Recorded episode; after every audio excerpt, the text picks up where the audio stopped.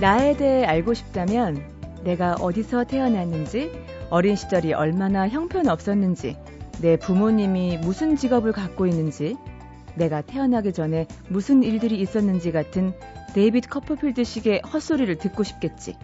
하지만 난 그딴 이야기 하고 싶지 않아. 만일 네가 진실을 원한다면. 영국의 한 일간지에서 세계 문학사상 가장 빛나는 첫 문장 30선을 발표한 적이 있었는데요. 지금 방금 제가 읽어드렸던 그 도전적인 첫 문장도 그 중 하나였습니다. 기억나세요? 그 반항적인 10대 소년 콜필드의 성격이 그대로 드러난 호밀밭의 파수꾼 첫 문장이었는데요. 안녕하세요. 이번 봄 개편부터 라디오 북클럽 진행을 맡은 아나운서 방현주입니다. 아, 사실 좀 뻔하고 시시하게 자기소개를 하고 싶지 않았던 그 콜필드의 마음이 딱 오늘의 제 마음 같거든요. 어, 뭔가 궁금해지고 자꾸 호기심이 발동돼서 끝까지 가보고 싶은 것. 책도 그래야 하잖아요. 그래서 책에는 0페이지가 존재한다고 합니다. 그 0페이지란 문장과 문장 사이의 여백일 수도 있고요. 또 작가에겐 첫 문장을 쓰기 전에 마음가짐일 수도 있고, 독자에게는 책장을 열기 그 전에 드는 책 전체에 대한 느낌일 수도 있는데요. 책, 그 책의 0페이지의 설렘을 전해드리고 싶습니다. 다시 한번 인사드릴게요. 토요일 아침 6시 15분으로 자리를 옮긴 소리나는 책, 라디오 북클럽 방현주입니다. 네, 이 세상 도처에서 쉴 곳을 찾아보았을 때 마침내 찾아낸 책이 있는 구석방보다 나은 곳은 없더라. 독일 신학자 토마스 아켄피스의 이 문장은 움베르토 에코의 장미의 이름 서문에 쓰이면서 더 유명해졌죠. 우리에게도 이렇게 쉬엄쉬엄 쉬어갈 만한 책이 있는 구석방이 있습니다. 바로 책마을 소식의 방장 출판평론가 권태현 씨 나오셨어요. 안녕하세요. 네, 안녕하세요. 네, 오늘 제가 첫 방송 처음 뵙겠습니다. 예, 반갑습니다. 잘 부탁드립니다. 잘 부탁드립니다. 그러면 한 주에 아, 따끈따끈한 신간을 소개해 주시는 거죠? 신간 위주로 하는데 네. 어, 조금 지난 책이라고 하더라도 아, 이 책은 소개 안 하면 너무나 안타깝다. 음. 이런 아, 책들도 간간히 네. 이제 그 곁들여서 소개를 할 겁니다. 아 그러면 오늘은 에코의 소설 신간인가요? 조금 지났는데 아쉬운 그런 책인가요? 어, 한 2개월 반 정도 아, 네, 된 아직 책인데. 따끈따끈하군요. 예. 네. 아, 뭐 에코에 대해서는 잘 아시죠? 에코에 대해서는요 어, 렵다라고 알고 있습니다. 예. 이 소설도 쉽지는 않은데요. 아 그래요? 예. 어, 쉽지 않기 때문에 그것을 찾아 들어가는 탐험을 하면서 어. 어, 또 그것을 발견하고 느끼고 만족하는 그 음. 즐거움이 더 큽니다. 그렇죠. 그 고비 예. 고비를 넘을 때마다. 예. 예. 책 제목이 네. 프라하의 묘지. 네. 돼 있습니다. 아, 한 권짜리예요, 두 권짜리예요? 두 권으로 돼 아, 있습니다. 두 권이요. 예, 예. 예 음브레토 에코는 뭐 잘 아시다시피 역사와 허구가 만나고 음. 또 해박한 지식과 놀라운 상상력이 결합된 아주 독특한 세계를 보여줬는데요. 그렇죠. 오늘 소개하는 이 프라의 묘지도 흥미진진하게 읽히면서 음. 아, 음베르토 에코의 이 매력적인 작품 세계를 잘 보여주고 있습니다. 네네. 아, 에코는 거짓의 메커니즘에 대해서 오랫동안 탐구해 왔고 네. 또 권력의 거짓말에 대해서는 누구보다도 날카롭게 비판해 왔는데요. 네. 이 책은 그러한 자신의 연구와 실천을 집약한 소설이다. 어, 이렇게 보시면 됩니다. 어. 어, 작가는 시몬의 시몬이니라는 인물을 주인공으로 내세워서 증오와 음모가 어떻게 생겨나서 어떻게 확산돼 나가는지를 추적하고 있는데요. 네. 뭐 보통 역사의 그 허구 이제 역사하고 허구가 결합된 소설은 주인공은 실존 인물이고 음. 주위에 있는 인물들이 뭐 허구의 인물이구나 또 뭐 가상의 사건들이 많은데 네. 이건 반대입니다. 아. 주인공만 허구의 인물이고 주변에 있는 인물들은 전부 실존 인물들입니다. 아, 실존이라면 몇 년대? 그 그때 당시죠. 1900그 1830년대. 1830년대. 예. 아. 이 주인공이 1830년에 태어난 인물로 설정이 네. 되어 있습니다. 아. 어, 작가 스스로 예. 이 세계 문학사상 가장 혐오스러운 주인공이라고 어, 이야기를 하고 있는 이 시몬의 시모니니는 1830년에 이탈리아 피에몬테에서 태어나서 어린 시절 아주 외롭게 보내는 걸로 나옵니다. 네. 어머니가 일찍 세상을 떠나고 아버지는 공화주의자 단체에 가담해서 집을 떠나는 바람에 네. 할아버지 밑에서 자라게 되거든요. 예. 그리고 학교에 가는 대신에 할아버지처럼 공화주의자를 싫어하던 예수회 신부를 독선생으로 들여서 공부를 합니다. 네네. 그러면서 극단적인 냉소주의와 모든 것을 증오하는 음. 아주 괴팍한 성격으로 그려지고 있습니다. 왜 신부님한테 그런 걸 배웠을까요? 그러니까 신부님을 싫어하기 때문에 그랬고 아. 또 신부님한테 좀 맞았습니다. 아, 그 구타가 예, 예 그랬군요. 예. 그 중에서도 유난히 싫어하는 대상이 유대인 음. 그리고 유대인의 비밀 결사 단체인 프리메이슨 그리고 가톨릭 예수회 또 여자도 싫어하더라고요. 어, 상당히 이해할 수 없다라는 목소리세요. 아니 근데 거기에 이제 소설은 어떻게 나오냐면은 네. 여자애한테 호의를 보이다가 네. 그 여자애가 차갑게 거절하는 바람에 상처. 그때부터 싫어하는 걸로 그렇게 네. 나옵니다. 아, 네 네 네. 그리고 좋아하는 것은 음. 맛있는 음식뿐이다. 어. 이렇게 예, 나오는데요. 네. 뭐 대학에서도 친구들하고 잘 어울리지 못했던 이 시모니니는 간교한 공중인의 사무실에 들어가서 문서 위조 기술을 배우고 음. 또 나중에는 프랑스와 프로이센의 이중첩자가 되기도 합니다. 네네. 이렇게 일찍부터 증오를 품게 되고 사악한 기술을 터득한 시모니니는 온갖 나쁜 짓을 저지르는 것으로 나오는데요. 네. 어, 뭐, 그 중에는 뭐 우리가 알만한 어, 드레피스 대위 사건의 문서를 위조한 것도 있고요. 오. 뭐, 하여튼 19세기 유럽의 주요 정치적 사건에 개입해서 거짓과 음모를 날조하는 일을 하면서 삽니다. 재밌네요. 그 시대로 타임머신을 내가 타고 가는 기분으로 가서 읽어보면 되겠네요. 아니 진짜 그 장면들을 보잖아요. 네. 그러면 어, 이렇게 정교하게 위조할 수 있구나. 아. 그러면서 야 이게 가능하네. 막 이렇게 생각하면서 보게 됩니다. 그렇게 보면 그러니까 음베르토 에코이기 때문에 도 가능한 것 같아요. 그렇죠? 아, 그럼요. 그, 그 뇌구조가 어떨지 저는 참 궁금하거든요. 그리고 이 문헌 조사를 하는데 6년 걸렸다고 하거든요. 문헌 조사만요. 네, 야, 대단하죠. 대단하다. 예. 그러다가 네. 가톨릭 왕당파는 물론 공화주의자나 사회주의자들까지도 유대인을 싫어한다는 것을 음. 이제 알고 네. 반유대주의를 활용하면 돈을 벌 수 있겠다는 생각을 합니다. 네. 그래서 어, 대학 시절에 감명 깊게 읽었던 뒤마의 소설 조세프 발사모에 나오는 회의 장면을 유대인 랍비들의 프라하 묘지 회의 장면으로 바꾸고 음. 그리고 민중의 신비에 나오는 예수의 신부의 글을 네. 랍비의 연설로 변형시켜서 프라하의 묘지 보고서를 만듭니다. 네네. 그래서 유대인들이 세계 지배를 획책하고 있다고 주장하는 이 거짓 문서는 음.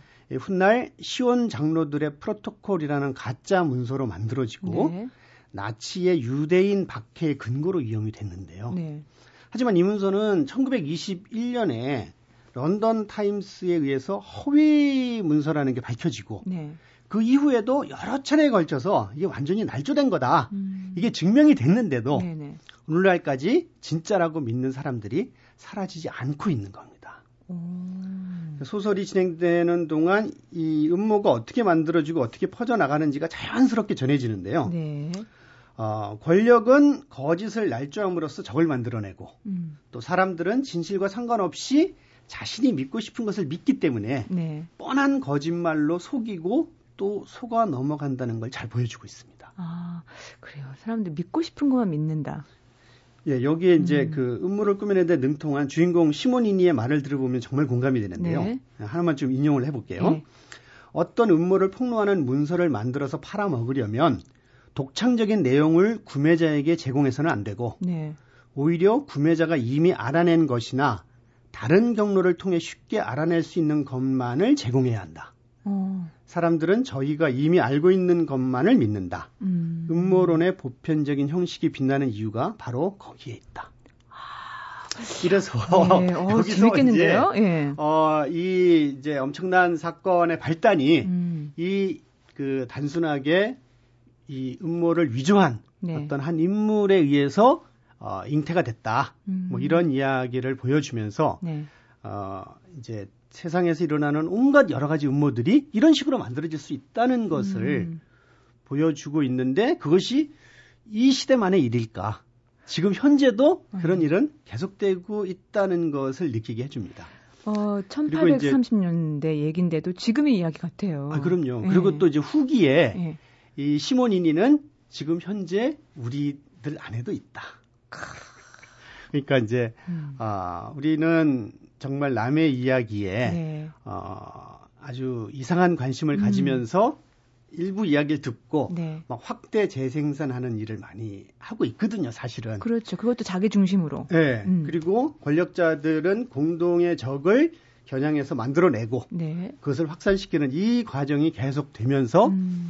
어, 우리 세상은 이제 거대한 음모의 이 회오리 속에서 돌아가고 있는데 음. 이런 생각을 자연스럽게 하면서 어, 이 푸코가 그 방대한 지식과 그 자료들을 네, 그렇게 음. 녹여내서 이렇게 만드는 것에 감탄하면서 음. 어, 그리고 또 그런 것들을 이렇게 찾아내면서 보는 네. 그런 재미에 빠지면서 예. 음, 그렇게 읽을 수 있는 참 좋은 소설입니다. 아, 살짝 부담감을 갖고 봐야 이해가 되는 부분들이 있지만 그것 넘어서 보면은 세월을 관통하는 또 다른 나를 또 발견할 수 있을 것 같아요. 역사를 이런 식으로 접근해서 다시 볼 수 있는 그런 경험을 해준 네. 자 에코에게 계속 놀라게 되면서 우리가 어떻게 살아야 될지에 음. 대해서도 진지하게 생각을 해보게 해주는 그런 소설입니다. 네. 어, 거짓의 메커니즘이 궁금하신 분들 이 책을 한번 열어보시기 바랍니다. 자, 프라하의 묘지, 움베르트 에코의 책, 책말 소식에서 권태현 출판평론가 함께했습니다. 고맙습니다. 예, 감사합니다. MBC 라디오 95.9 MBC 라디오 동부화재 약속 캠페인 두 번째 이야기 링컨 아저씨는 수염을 기르면 훨씬 부드럽게 보여서 틀림없이 대통령이 되실 거예요. 1860년 10월 그레이스 베델이라는 소녀의 편지를 받은 링컨은 꼭 수염을 기르겠다고 편지를 보내 약속했습니다. 몇 달 후, 링컨은 대통령이 되어 소녀를 찾아갔습니다. 약속대로 수염을 기른 링컨을 본 소녀는 환하게 웃었습니다. 작은 약속도 소중히 하는 대통령 링컨. 우리는 그에게서 약속의 가치를 배웁니다. 동부화재는 약속의 힘을 믿습니다. 이분의 시를 읽으면 마음이 그냥 선해집니다. 아, 이 시인의 표현을 빌어보자면 지피지기여도 백전백패인 이 세상에서 어, 정말 여기저기 부딪히면서 살다 얻은 그 타박상에 시인의 시는 이렇게 후 불러주면서 발라주는 엄마표 연고 같아요. 힐링이 되는 그런 시, 시인입니다. 아, 심지어 이분은요, 50 어, 전후의 노총각들에게 꿈과 희망까지 선물한 결혼 2년차 새신랑이시기도 합니다. 최근에 8년 만에 다섯 번째 시집 눈물을 자르는 눈꺼풀처럼을 발표한 한민복 시인을 이번 주 북카페에 모셨습니다. 어서 오세요. 네, 안녕하세요. 반갑습니다. 네. 제가 오늘 라디오 북클럽 처음 진행하는 날이에요. 예. 근데 첫 손님이 한민복 시인이란 걸 제가 알고서요. 할렐루야 했어요. 영광입니다. 제가 정말 개인적으로 팬 이거든요. 네. 새로운 시집을 제가 집에서 꼼꼼히 읽으면서 역시 한민복 시인이다라는 생각이 들었습니다. 음, 많은 분들이 뭐 알고 계시고 많은 분들의 팬이 있지만 어, 선배 소설가 김은 씨가 이렇게 썼더라고요. 음, 나는 민복이가 우리나라의 중요한 시인이라는 것을 아는데 민복이는 이걸 전혀 모른다. 중요한 시인이라는 거 아시죠? 잘 모르겠습니다. 뭔가 아닌 것 같습니다. 지금 강화에서 오시는 길이세요? 예, 예. 아, 그러세요. 어, 고향은 강화가 아니시잖아요. 고향은 충주입니다. 근데 보통 강화도 시인으로 많이 불려요. 강화하고는 어떻게 인연이 시작되신 거예요? 제가 한 18년 전에요. 네. 서울을 떠날 수밖에 없는 상황이 돼갖고요. 네. 그 강화가 이제 전에 봤던 강화 모습이 떠올라서 네. 무작정 들어가서 네. 거기 빈 집을 빌려서 살았습니다. 그래서 빈집, 거, 예. 네 거기서 오래 살고 네. 또 강화 얘기를 이렇게 실다 쓰다 보니까 네네. 사람들이 그렇게 부르는데 예. 그 강화가 갖고 있는 그 역사적 의미나 이런 것들을 음. 못 떠나내고 있어서 좀 네. 미안한 마음이 들기도 합니다. 아유, 무슨 네. 말씀이세요.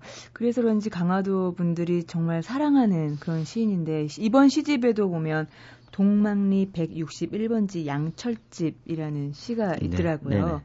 그곳이 방금 말씀하신 예. 그 양철집 처음 예. 정착한 곳이세요? 예, 제가 거기 네. 13년을 살았던 집입니다. 아, 그 시를 보면 어, 개는 외로움을 콩콩 달래준다.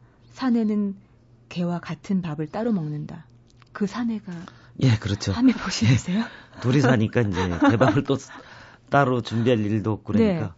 걔는 좀 마당에서 먹고 저는 그 방에서 먹을 뿐이지 똑같은 밥을 먹는 거죠. 아, 그 컹컹대던 예. 강아지는 잘 있나요? 그 강아지는 너무 오래돼서 이제 아, 예. 13년 전이어서 네. 가셨군요. 네. 아.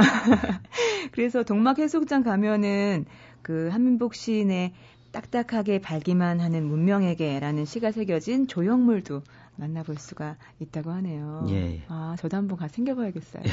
음. 그 조형물인데요. 네. 그, 그 수평으로 이렇게 둥근 탁자 모양의 돌 위에 예. 그 시를 써놓고요. 그, 예. 그 사각으로 이렇게 도로 의자를 놨습니다. 그래서 아. 그 가급적 하여간 그 바다가 수평인데 네. 그 수평의 풍경을 가리지 않는 한도 내에서 아. 그런 작업을 이제 그쪽 강화 쪽에 네. 하가분들이 이렇게 작업을 했습니다. 처음에 엄청나게 반대하셨다면서요? 처음에는 저는 이제 전에 돌에 글자를 새기지 말라 뭐 그런 네. 뭐 아름다운 뭐 식구도 새기지 말라 이런 시를 쓴 사람으로서 너무 말이 안 되는 것 따라서요 네. 반대를 했는데 네. 또 그쪽에 이제 어떤 봉사단체에서 네. 그 자기들의 어떤 봉사한다 뭐 이런 음. 그런 것이 아니라 자연과 자연의 자연과 어우러진 문화적인 것, 시 또는 뭐 그림 이런 것들을 음. 이렇게 설치하는 것으로 이렇게 그 바꿨다고 아. 추진을 한 추진을 한 달에 들어 바꿔서 네. 추진을 한 달에서 그 생각이 너무 좋아서 할 수 없이 아, 허락할 수밖에 없었습니다. 네. 어, 제가 그 서두에도 말씀드렸지만 어, 결혼 얘기, 늦깎이 결혼 얘기를 드렸어요. 네. 얼마 전에 2주년이셨다고 들었는데. 예, 예. 아, 그 정말 궁금한 게요. 시인은 결혼 기념일을 되면 아내에게 시를 바치나요? 아닙니다. 그럼 뭐. 차 만들어는 예. 사람들은 매, 매년 차를 바쳐야 되는 거. 아, 그 좋은데요, 예. 예. 저는 그 장사를 하고 있어 갖고요. 네. 어, 그 명절 때 집에를 못 갔습니다. 그래서 네. 그 고향에 예. 그래서 어머니 산소회를 같이 갔었습니다. 아. 그래서 산소회를 같이 가자 그래서 그 산소회를 갔고요. 네. 네. 시인을 받, 음. 그 집사람한테 못 바쳤는데 네. 집사람이 이제 제 시집을 가져가더라고요. 전에 아. 전에는 제가 책을 내도 산수에 네. 본님 산수에 책을 가져간 적은 없거든요. 어. 그 좀 쑥스럽기도 하고 아. 들어가 그런데 그걸 챙겨서 네. 가져간 서, 책을 가져가긴 처음이었습니다. 얘가. 그렇게 네. 마음 씀씀이를 가지고 있는 아내가 더 사랑스러워 보이셨겠네요. 쑥스러우세요? 네. 네 아직 신혼이셔서. 네. 그 아내 말씀하셨는데 네. 시 창작 교실에서 만난 제자라고 들었어요. 음, 예, 그렇습니다. 네, 그분이 어, 함시인의 팬이었다고 들었거든요. 네네. 어떠신 것 같아요? 2년 현재 환상이 깨지지 않고 잘 계시는 것 같으세요? 글쎄 뭐 깨질 환상이 없었던지 환상이 깨지는 소리는 아직 못 들었습니다. 아 그러세요. 네. 음, 그 김요일 시인이 그 네. 한민복 시인 두고서 결혼하기 전에 그 모습을 혼자 사는 노총각의 궁상의 모든 걸 보여줘서 여름에도 추워 보였다라고 했거든요. 네. 결혼을 하시니까 어떤 점이 제일 좋으세요? 결혼하면 네. 그 좋은 것들도 많이 있습니다. 어떤 네. 같이 이렇게 음. 안정된다든가 음. 사람이 안정되고 또 제가 혼자 살 때는 혼자의 얘기들 저의 음. 고민들만 글을 썼는데 네. 어떤 어떤 인간관계나 이런 것들을 공부하게 되더라고요. 제 아. 생각이 이렇게 옆으로 사회나 이런 쪽으로 좀 이렇게 수평적인 넓이를 갖게 되는 것 같아요. 음. 그런 갖게 되는 어떤 같이 사는 사람이 이제 네. 제일 아주 좋은 참고서 같아요. 아. 근데 둘이 이렇게 같이 사는 부부로 사는 사람 사이에도 네. 이런 문제점들이 많은데 네. 뭐 이런 그 다른 사이는 어떨 것인가 아. 그런 관심을 갖게 불러지고 또 그걸 해결책을 이렇게 제가 스스로 찾아보게 하는 좋은 창구서처럼 아. 같이 이렇게 살게 되는 것 같아요. 아, 그 수평적으로 네. 더 넓어지게 만드는 네네. 그런 느낌이 든다는 네. 말씀이시죠? 어, 아까 말씀하실 때 장사를 하신다고 그래서 놀라신 음. 분도 있을 것 같아요. 어? 시인이 장사해? 무슨 장사하세요? 저는 그 강화도 사람들이 이제 네. 결혼하고 산다르니까 뭐 네. 어떻게 뭘 하고 살아야 될지 잘 모를 때 네. 잘 아는 사람들이 이제 그 삶 쪽에 일을 하는 사람들이 네. 장사를 해보라 그래서 인삼 장사랍니다. 인삼 장사. 네 그래서 어, 한민복 씨는 사랑하는 팬들은 어, 직업 시인으로 있을 때 그 어려움을 알지만 어, 인삼 장사 하시면서 생활인으로 갑자기 변할까봐 두려워하시는 분도 있었어요. 좀 걱정하시는 분들? 생활인으로 변신하셨다고 생각하세요? 어떠세요? 근데 제가 그 워낙 뭐 소질이 없어서 네. 흉내만 내는 얼치기 같아요. 장사도 아니고 뭐 그런데요. 네. 또 대신 그 장사의 어떤 재미나 이런 것들이 있습니다. 네. 제가 접하지 못했던 음. 세계가 저에게 주는 새로운 느낌들 이런 어. 것들이 굉장히 있습니다. 어, 이번 시집에도 네. 어, 이 시집에 이런 부분이 있었어요. 당신이라는 네. 시였는데 어, 앞에는 이렇게 담담하게 나오는데 저는 맨 마지막 대목에서 또 이렇게 울컥하게 절 만드셨어요. 어, 처음에는 이제 같은 뿌리 하나로 50가구가 멀고 사는 인산세터라는 식구로 시작을 해서 뒤쪽에 보면 주민등록 등본 내 이름 밑에 당신 이름 있다고 신기해 들여다보던 밤이면 돌아와 인삼처럼 가지런히 내 옆에 눕는 당신은 누구십니까? 나는 당신의 누구여야 합니까? 라고 끝맺고 있던데요. 인산처럼 가지런히 눕는 아내. 예. 그, 그 어떻게 아내 보면서 그런 표현이 떠오르죠? 저도 그 가게에 있는 사람을 네. 가지런히 정리를 하잖아요. 네네. 인삼이 사람 모양 닮아서 인삼이잖아요. 그렇죠. 예. 근데 또 이렇게 옆에 와서 이렇게 자는 모습, 예. 또 다가오는 모습도 이렇게 사람 인자를 이렇게 걸어 사람이 걸어가는 것도 이렇게 와서 나란히 누웠는 거 보면 그 네. 인삼이 현상되기도 하고 해서 네네. 그런 얘기를 썼습니다. 음, 어, 이번 발표하신 시집 얘기를 좀 해보고 싶습니다. 네네. 눈물을 자르는 눈꺼풀처럼. 아, 제목도 그냥 그냥 마음을 탁 만지는 그런 제목인데요. 결혼하고 나서 처음 발표한 시집이시고 또 오랜만에 발표하셨잖아요. 몇년 네. 만이라고 하셨죠? 횟수는 한 8년 만에 정식 시집을 냈습니다. 그 사이에 아, 뭐 예. 동시집을 한 권 냈고 네, 산문, 집도 네, 냈었습니다. 네, 시화 네네네. 네.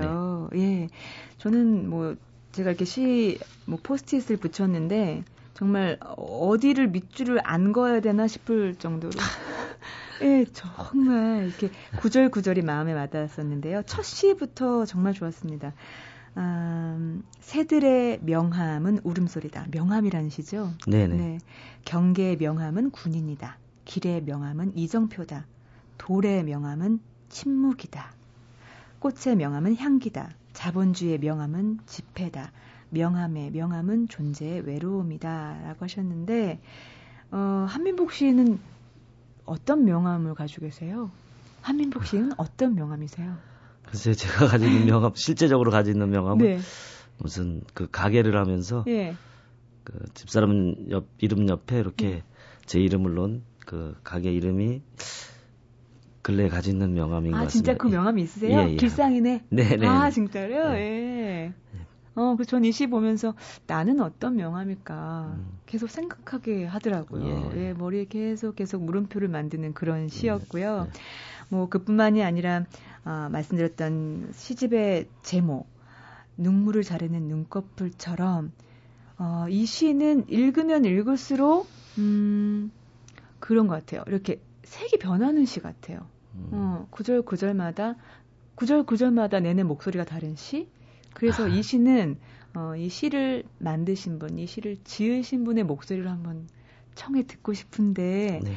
부탁드려도 될까요? 예, 예. 아, 고맙습니다.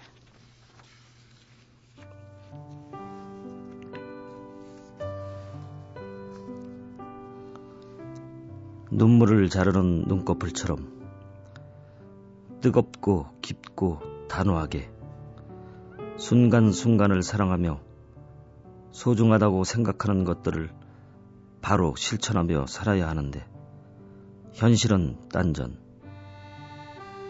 딴전이 있어 세상이 유난히 돌아가는 것 같기도 하고 초송달로 눈물을 끊어보기도 하지만 늘 딴전이어서 죽음이 뒤에서 나를 몰고 가는가 죽음이 앞에서 나를 잡아당기고 있는가 그래도 세계는 눈물을 자르는 눈꺼풀처럼 단호하고 깊고 뜨겁게 나를 낳아주고 있으니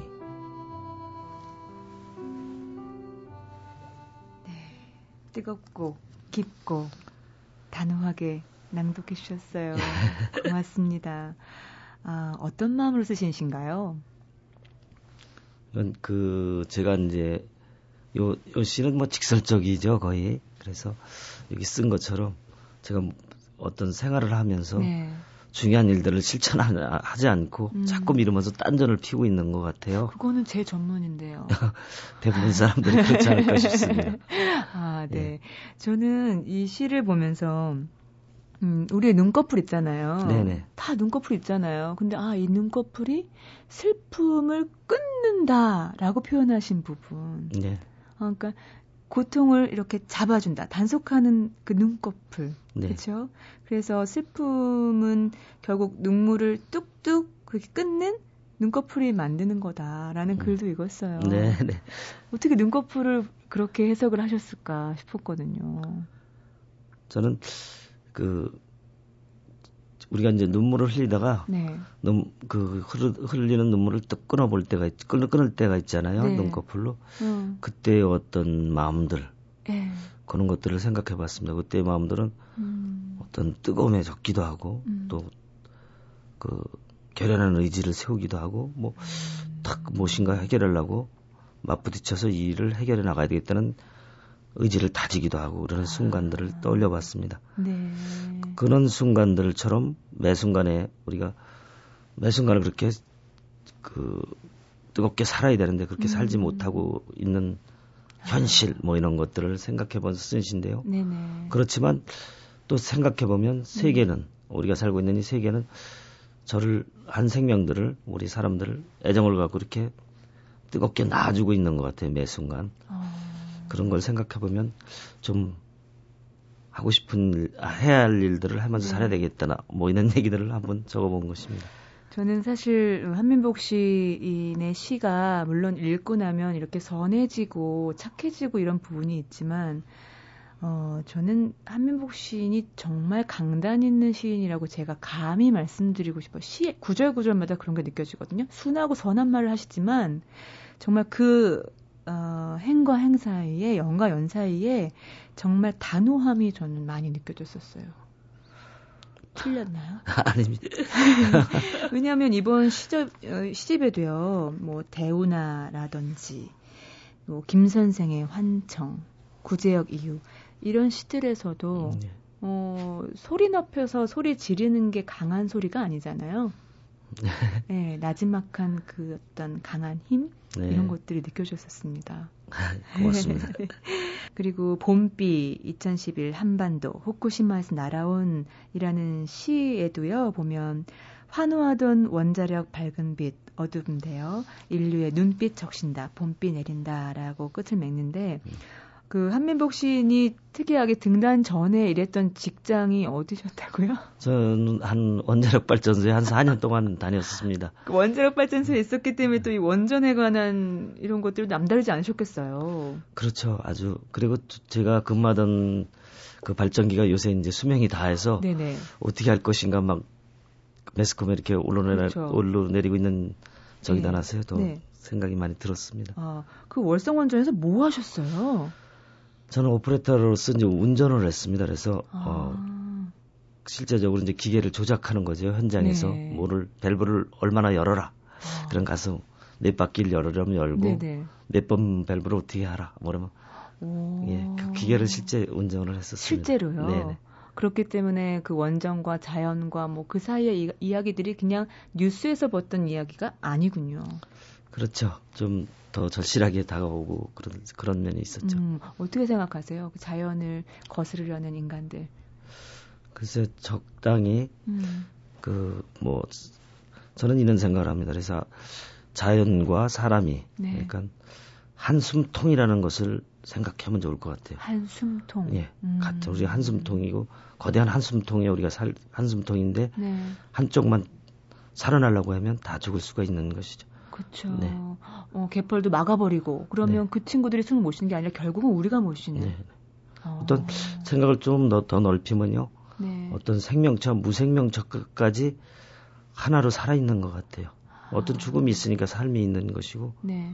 또뭐 움직이는 것이 있으니까 음. 멈춘다 멈춰 있는 것이 가능한 것처럼요. 음. 우리가 사람과 다른 생명들이 음. 다 하나의 그 한숨통에 매 있는 것 같이 묶여 있는 것 같아요. 그런데 음. 하나가 상하면 전체가 상할 수 있다는. 음. 그래서 사람 이주의 어떤 욕심들을 자제하지 않으면 음. 안 된다는 그런 생각을 갖게 됐었습니다. 네네. 예. 어, 한숨통 기억하겠습니다. 어, 물론 생물체 말고도 특이하게 보면 무생물 어, 특히 이번 시집에는요 재밌게 읽었는데 측정 기구에 대해서 많이 어, 쓰셨어요. 뭐 줄자, 수평기, 네. 직각자, 나침반, 죽은 시계. 네. 또 저울도 있었어요. 네. 안진뱅의 저울도 있었고 또 양팔 저울도 있었죠. 네. 네. 어, 이 측정 기구에 어떻게 꽂히셨어요? 그런 것들은 이제 제가 처음에는 이제 그 요새는 그, 그 제가 많이 시간을 보내는 곳이 이제 네. 주차장에 있거든요. 그 가게 앞에 큰 주차장이 있어서 네. 거기서 보는 것들이 그런 것이었습니다. 뭐 화살표나 아, 네. 뭐 장애인 주차구역 뭐 이런 어떤 현대를 이렇게 받치고 있는 음. 어떤 상징 상징 표시들이나 네. 실제적으로 우리 자, 우리 현 세계를 받치고 있는 것들이 무엇인가라는 생각을 가, 져보게 됐습니다. 음. 그걸 통해서요. 그런데 네. 그런 것들이 뭐 이런 한 방향성을 제시하는 화살표가 있듯 네. 우리가 뭐 흘, 우리 사회의 흐름을 흐름을 견고하게 받치고 있는 것들은 무엇인가 이렇게 뭐 음. 화폐의 단위나 예. 이런 그것을 측량하는 것들, 오. 길이 뭐 이런 것들을 생각했습니다. 네네. 저는 그런 것들을 통해서 그런 것들이 이 사회 우리가 지금 사회가 음. 뭐 발달했다고 얘기를 할 수 있으나 문명화됐다고 네. 할수 있으나 이것이 아주 뭐 우리를 정신적으로 풍요롭게 하, 음. 고 있다고는 할 수가 없잖아요. 네네. 그러면 이 세계를 떠받치고 있는 것들을 인간적인 삶과 연결을 시켜봄으로써 네. 우리 삶을 한번 되짚어보게 어. 하는 그런 계기를 한번 마련할 수 해보고 싶었었습니다. 그래서 이 측정 기구들이 얘네들이 네. 여기서 살아있더라고요 시집에서요. 특히 이 양팔저울이라는 시 뭐 다 좋았지만 어, 이런 대목이 있어요. 어, 나는 나를 보태기도 하고 덜기도 하며 당신을 읽어 나갑니다. 나는 당신을 통해 나를 읽을 수 있기를 기다리며 당신 쪽으로 기울였다가 내 쪽으로 기울기도 합니다. 상대를 향한 집중, 끝에 평형. 실제 던 짐은 없으나 서로 짐 덜어 가벼워지는 이라는 대목이 있는 네. 양팔 저울인데요. 여기서의 의미는 양팔 저울을 보시면서 어떤 사랑의 균형 이런 거 말씀하시는 건가요? 네, 그 여기서는 뭐 그 두 사람 간의 균형 네. 그렇죠? 그 아. 사람으로 본다면 그렇게 할 수 있겠죠. 네. 그 균형이 이뤘을 때 저울이 평행을 딱 잡았을 때는요. 네. 정말 자기 무게를 갖고 있지만 음. 무게가 무게를 못 느낄 것 같아요. 양쪽으로 기울었을 때는 밑에 있는 것들과 그쵸. 위에 있는 것, 네. 한쪽으로 이렇게 기울어지고. 기울어졌을 때는 그 자기 무게를 느끼는데 이렇게 네. 탁 균형을 잡았을 때 어떤 네. 그것은 어떤 우리 삶에서도 우리가 서로 이렇게 평형이나 이런 것들을 어. 얻는다면 어떤 마음에 네. 그 우리 사람으로서 이렇게 음. 마음의 문제나 이런 것들도 균형을 좀 평안해지고 예, 예, 그런 어. 의도를 한번 써보고 싶었는데 네. 잘 됐는지 모르겠습니다. 잘 되셨습니다. 아니 당연하죠. 이 네. 당신을 읽어나간다. 그러니까 보통 우리는 나를 보태고 덜어나간다. 그래서 나를 읽어라라고 얘기하잖아요. 네. 당신을 읽어나간다. 이런 겸손한 이런 마음이 정말 좋았어요. 그리고 어, 끝에 보면 그래서 실제 던짐은 없지만 서로 짐 덜어서 가벼워지는. 네. 어, 보통 우리의 관계는 서로 짐 보태서 무거워지기 쉽거든요. 어, 근데 이런 마음 얘기하셨어요. 음, 음. 그 예전에 그 말랑말랑한 힘. 네. 음, 제가 8년 전에 했던 네. 이 시집에도 그런 대목 있잖아요. 이렇게 긴 상. 네네네. 그쵸? 긴상 든 두 사람처럼. 예. 어, 그 어떤 대목이었죠? 이렇게 서로 하여튼간 보폭을 잘 맞추고 네, 네. 그래야 된다는 내용이었던 네, 보폭도 맞추고 거기서도 뭐 높낮이를 조정해야 한다. 네. 그 위에 있는 음식들이 쏠리지 음. 않게 그래서 그런 뭐 그 부부라는 시였는데 그런 예, 시를 쓴 적이 아, 있습니다. 부부. 네. 그렇죠. 그러니까 서로 네. 어, 길어지지 않고 부담 네. 주지 않고 서로의 네. 마음의 평안을 네. 찾는 예. 그런 대목이었던 것 같습니다. 예. 음. 한민복 시인의 아까 그 시를 낭독을 들으니까요, 어, 제가 이렇게 어, 낭독하면 안 될 것 같아요. 하나 더 부탁을 드리고 싶은데 어떨까요? 흔들린다는 시를 한번 읽어볼까요? 네, 좋습니다. 네. 흔들린다.